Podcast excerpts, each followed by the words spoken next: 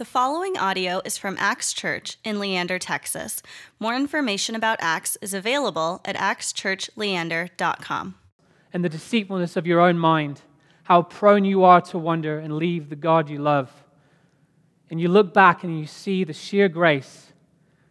It is, as I said at the time, like you heard the gospel for the first time. And I couldn't just ignore it and move on. I wish I could have, but I couldn't leave it and move on. It was something that I couldn't hide. It was truth, and I loved it. And I could not abandon it now that I found it, nor could I cease to speak of it as I was asked. And I share this personal journey with you simply to say that my heart is no foreigner to grace. My mind is no skeptic of undeserved mercy. I bow to God's complete, unaided sovereignty in my salvation. And I share the same scar that all of you who have really grabbed hold of the hope that is there in the statement by grace and by grace alone. So, what I want to ask us to do today is quite courageous. And that is to ask us to examine the scriptures and, in light of what we find in them, examine ourselves as the defenders of that sacred doctrine of grace alone to see whether, in fact, we may have fenced in our understanding of grace using the pickets of the inherited narrative that it came to us in. And in doing so, are actually depriving the world of a fuller extent of the most beautiful of doctrines among humankind. So, using this letter, um, beautiful letter that is written to the Ephesians, I want to frame this sermon around three very direct questions about the narrative of grace. Firstly, what is and has been the narrative of grace for the last 500 years? Secondly, what is what I'm calling the original narrative of grace? And lastly, the most direct question what difference does it make? Before we go into that point, however, let me briefly define again what I mean by narrative. Narratives are the underlying stories that are continually running in the background of a culture. They are the often unspoken yet accepted story that we accept about how the world works. The story we ultimately, ultimately use to explain the grand scheme of things. And they form the grid by which we as a culture interpret everything in life. So, what is, to my first point, what is and has been the narrative of grace for the last 500 years? I think that a narrative in a culture or a time period can often be portrayed in, it, in its culture, in its novels, in its plays, in its songs, and particularly in its art. And I think that no one piece of art aids summarizing the, the emphasis of the, the medieval narrative, which is really the narrative that we, we've had for the last 500 years. It came to us from the medieval period. Um, no one piece of art summarizes that, or the emphasis of it, visually better than Michelangelo's The Last Judgment. We've got a picture up here coming up of the Last Judgment. I apologize, it's rather small, but the screens are the size they are. And I want you just to stare at that for a moment. Most, most of you may be familiar with it, maybe some of you haven't.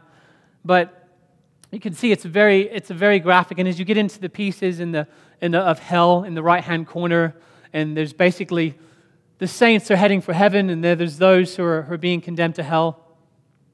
In that picture, it's very graphic. It's right there in the Sistine Chapel, in very large. And uh, although the narrative conveyed in the Last Judgment by Michelangelo is meant to de- depict one specific climactic moment that the artist is at, um, by the artist, it is at its core a good summary of the controlling narrative running behind the medieval period. How they ultimately saw the overall story of life. This, in their mind, really depicted the grand scheme of things.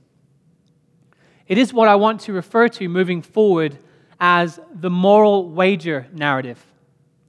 To summarize the moral wager narrative, it's, in, a, in a nutshell, it's basically this We have angered God by our first parents for their, their first moral disobedience and are now separated from Him because of it, and we now owe Him a wager of righteousness to attain a place with Him in heaven after death or in the final judgment. That's a, there's many different aspects and, and nuances and, and, much more detail, but in a summary, um, that's the primary story that's running behind that narrative.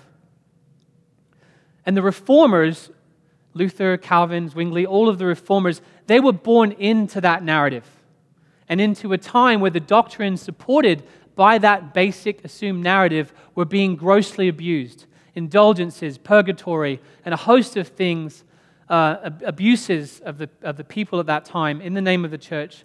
But they, base, they all fit within that moral wager narrative. And the questions the reformers gave their lives to answer from Scripture were produced from that narrative. The answers they attained from Scripture were definitely in direct opposition to the corruption and abuses of their day. But at the core of their theological battle over the details, both sides nonetheless remained within that moral wager narrative.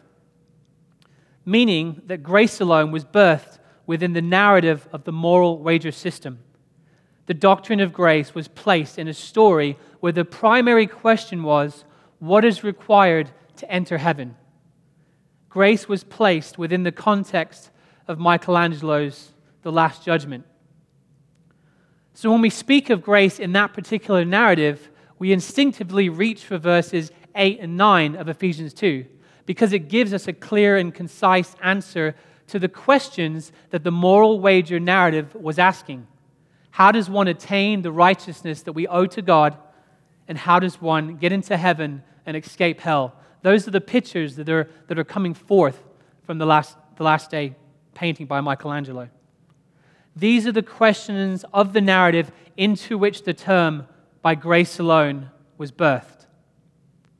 And it is a narrative that our text, Ephesians 2 8 through 9, by itself fits into quite seamlessly. You have been saved by grace through faith. This doesn't happen on your own initiative, it is God's gift. It isn't on the basis of works, so that no one is able to boast. And the reformers, drawing from this scripture here, have given the most beautiful of answers to the questions. And my argument has nothing to say to the beauty of the answers to that question that the reformers came up with but rather my argument is, is the, um, my argument is against the targeting. Sorry, I'm reading my text wrong. my argument is targeting, targeting the controlling narrative of the medieval age that asked the specific questions that it did in the first place. For my argument is this that although our text, Ephesians 2 8 through 9, can be used to answer the questions that the moral wager narrative asked, that the moral wager narrative, when we examine the letter, is not the actual narrative that Ephesians 2 8 through 9 sits within. So, what narrative does it sit within? And this is why this sermon is entitled, What, is, what, what It Is the original narrative of grace. Which brings me to the second question of the sermon What is the original narrative of grace? Now, to see that, we're going to have to do a very small but difficult task. We have to retrain ourselves to stop the habit that we have all formed as a culture over time of isolating the section or verses of the letter that answer the particular questions our inbuilt narrative is asking. And instead, we have to start the diligent practice of reading the letter as a whole to see the entire argument being made. So let's see where Paul goes with our text after our specific verses 8 through 9. Let's see what conclusions Paul comes to in the flow of the argument in which Ephesians 2 8 through 9 sits. Now, we could start in chapter 1, to be honest with you, verse 1, and go all the way to chap- verses 21 of chapter 3, or even the end of the book, to be honest, to, to, to capture that final argument he makes. But I think that starting with our text in verses 8 and going just beyond it into verses 12 will cover enough for us to start to get the point that I'm raising in the second question. So here I go. It's a bit of a longer text, but hey, we all study Bibles, right? That's what we do. How has this come about? You have been saved by grace through faith. This doesn't happen on your own initiative, it is God's gift. It isn't on the basis of works so that no one is able to boast. This is the explanation God has made us what we are. God has created us in King Jesus for the good works that we are that he prepared ahead of time as the road we must travel. So then, remember this exclamation mark. In human terms, that is in your flesh, you are Gentiles. You are the people whom the so-called circumcision refer to as the so-called uncircumcision. Circumcision, of course, being something done by human hands to human flesh. Well, once upon a time, you were separated from the king. You were detached from the community of Israel. You were foreigners to the covenants which contained the promise. There you were in the world with no hope and no God. What is all this talk of Jew and Gentile and gloomy talk of exclusion from Israel and that most uncomfortable topic of circumcision? What does all that have to do with being saved by grace? How does this part of the text fit into the narrative conveyed in Michelangelo's Last Judgment? The answer is it doesn't.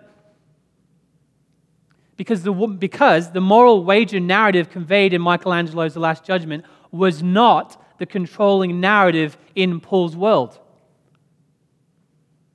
Now, what is the narrative of Paul's world? I gave you a painting to summarize the medieval narrative. For Paul, I want to appeal to a story in the book of Acts so that we can see what the controlling narrative was of Paul's day. Here we go. Bear with me. A little bit more reading. I'll make this extra English. The next day, as they were on a journey and getting near the town, Peter went up onto the roof of the house to pray. It was around midday he was hungry and asked for something to eat. While, while they were preparing it, he fell into a trance. He saw heaven open and a vessel like a great sail coming down toward the earth, suspended by its four corners. In this sail, there was every kind of four footed creature, reptiles of the earth, and the birds of the air. Then he heard a voice Get up, Peter, said the voice, kill and eat. Certainly not, Master, said Peter. I have never eaten anything common or unclean. What God has made clean, said the voice, coming now for a second time, you must not regard as common. This all happened three times, and then suddenly the sail was whisked back into heaven. When Peter came to himself, he was puzzled as to what the vision he had seen was all about. Then suddenly the men sent by Cornelius appeared standing by the gate. They had been asking for Simon's house, inquiring if someone by the name of Simon, called Peter, was staying there. Peter was still pondering the vision when the Spirit spoke to him. Look, said the Spirit, there are three men searching for you. It's all right. Get up, go down, and go with them. Don't be prejudiced. I have sent them. To speed it up a bit, he goes along with them, and the next scene is Peter in the house of Cornelius, the Roman centurion a Gentile. So they talked together, and Peter came in and found lots of people assembled. You must know, he said to them, that it is forbidden for a Jewish man to mix with or visit a Gentile. But God showed me that I should call nobody common or unclean. So I came when I was asked, and I raised no objections. Do tell me then the reason why you have sent for me. What I want you to pick up in this story is the controlling narrative of the Jewish people of Israel. Peter needs a vision from heaven three times just so he can get up and go with Gentiles to a Gentile home. And note what Gentiles, we, us in this room, are referred to the common and the unclean. The unclean is a word in Israel reserved, as far as I can tell from Scripture, only for us and lepers. And more importantly, note that the voice from heaven does not say, How dare you call a fellow man a common unclean, you prideful, legalistic racist? Rather, he says, What God has made clean, you must not regard as common. God chose the vision, God chose the imagery, God chose the language. Meaning, grace for us, for us Gentiles, for us who were called the common and unclean, does not start on this blank canvas of the moral wager system of you sinned, Christ died to make a way. Paul is telling us strongly, and with tears, I expect, that we were, as Gentiles, outside of the means of grace. We were, as he says in Ephesians, separated from the king, detached from the community of Israel, foreigners to the covenants which contain the promise, in the world with no hope and no God. The original narrative of grace is not one of universality that we can just speak of in general terms, that we can all come to with equality. We cannot start our story of grace with Genesis 1, introduce sin, separation from God, and then jump to a non contextualized Jesus making a way to salvation from sin and reconciliation with God and final entrance into heaven. For in this oversimplified creed like presentation, we leave out the story and the absolute understanding of Israel as the nation that he called out among all the nations of the earth. Those he made his inheritance, the people he formed from Abraham as his exclusive covenant people. You can hear clearly in this letter to the Ephesians that Paul's controlling narrative splits the world into just two camps the covenant people of God, the Jews, and then the lost Gentile nations who are alienated from that covenant, covenant and segregated from entering the presence of God.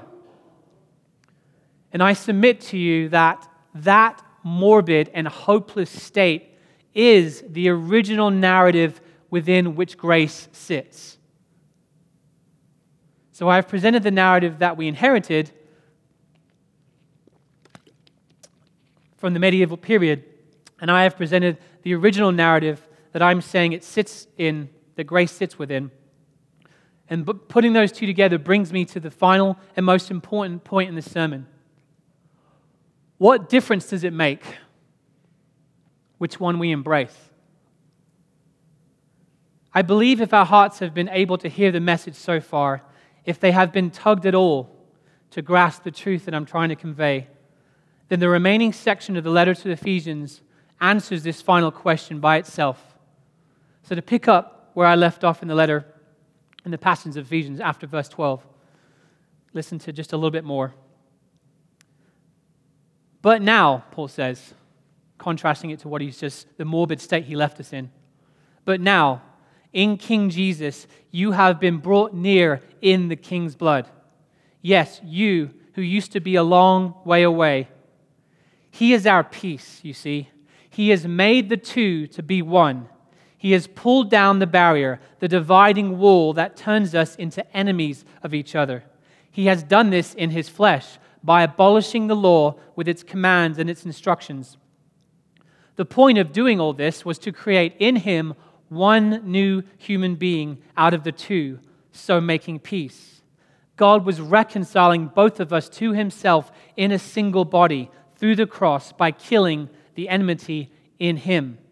So the Messiah came and gave the good news. Peace had come. Peace, that is, for those of you who are a long way away, and peace, too, for those who are close at hand. Through him, you see, we both have access to the Father in one spirit. This is the result.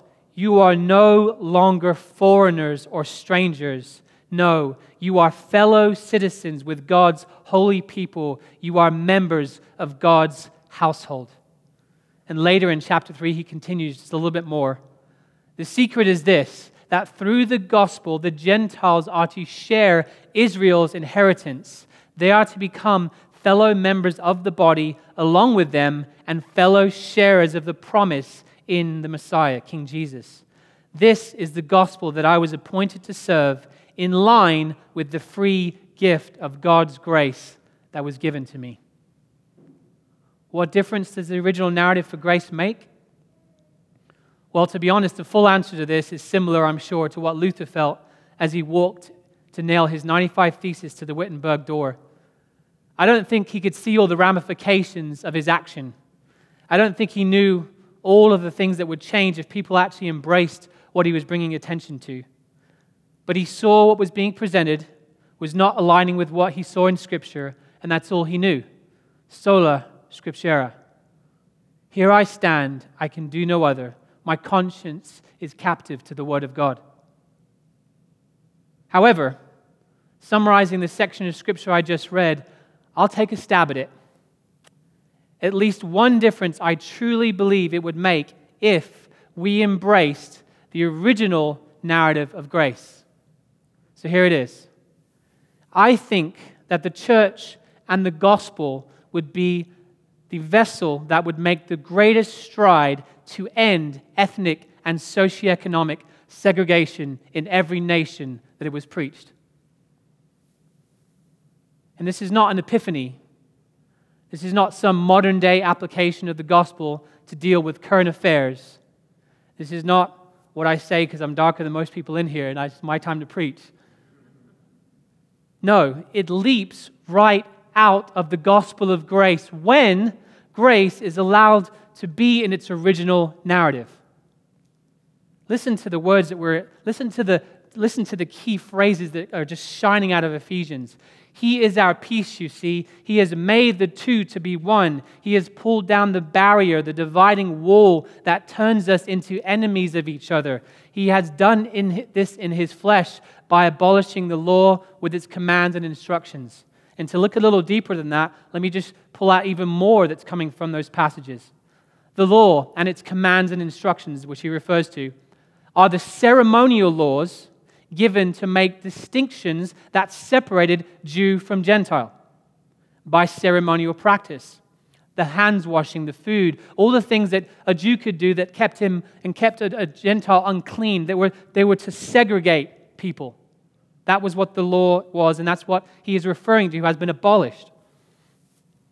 The dividing wall when he mentions, was the wall in the temple used to segregate the court of the Gentiles from the inner temple upon which most of them had a, a stone engraved that said, Any Gentile that passes this point, this wall, will be killed upon, uh, upon passing, upon penalty of death.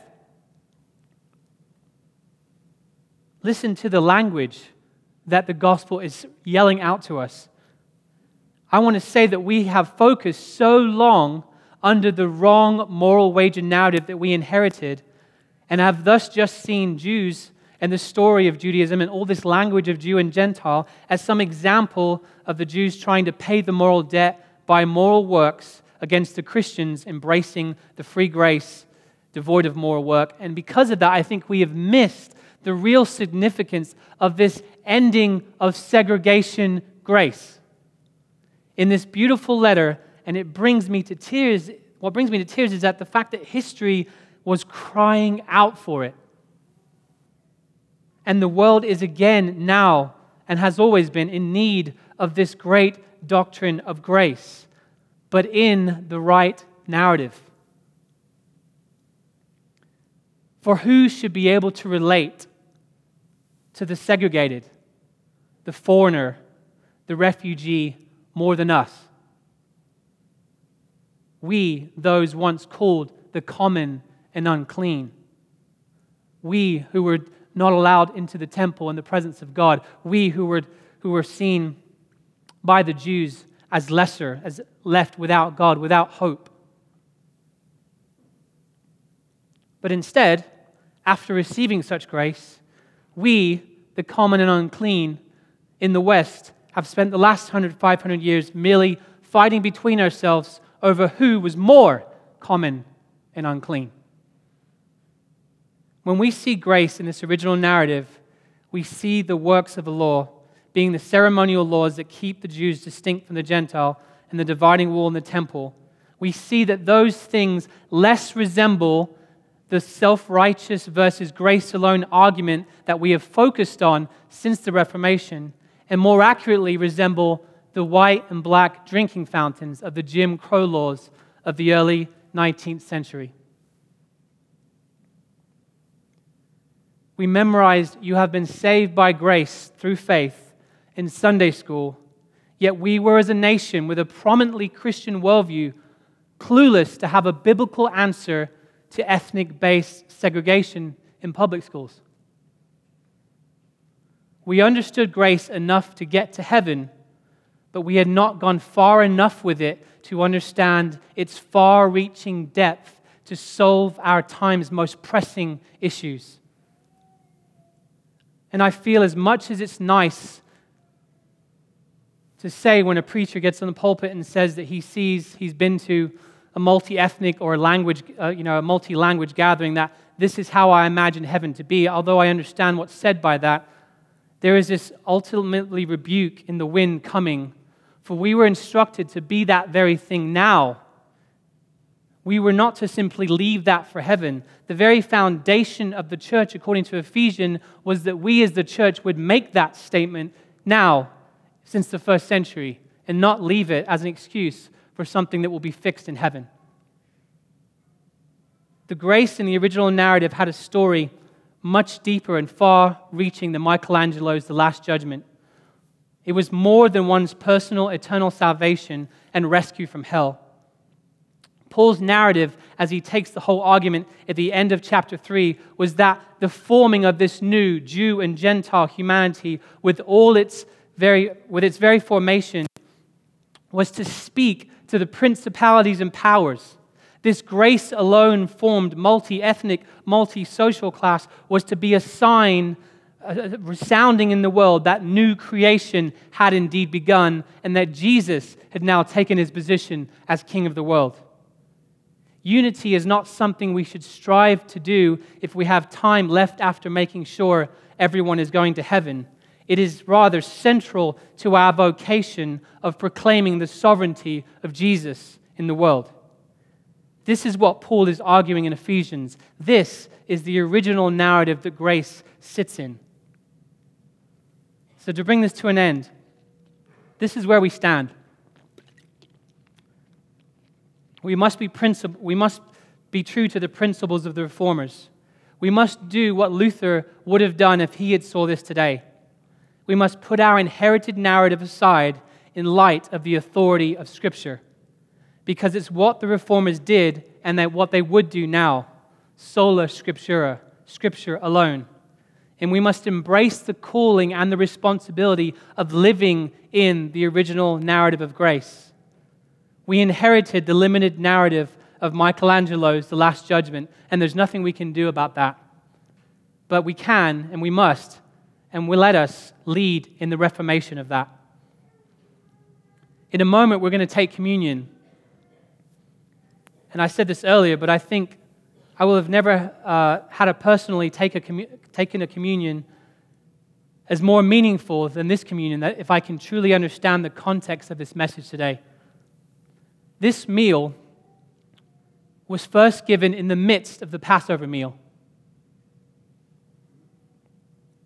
a meal, and the Passover was a celebration. In, it, in, in the narrative that, of that Passover meal, there was indeed a celebration of redemption. But that redemption was at this cost that the firstborn of every Egyptian died, and the angel of death passed over the homes of the Israelites who had been given a sacrificial lamb, a sacrifice that there would then be a meal.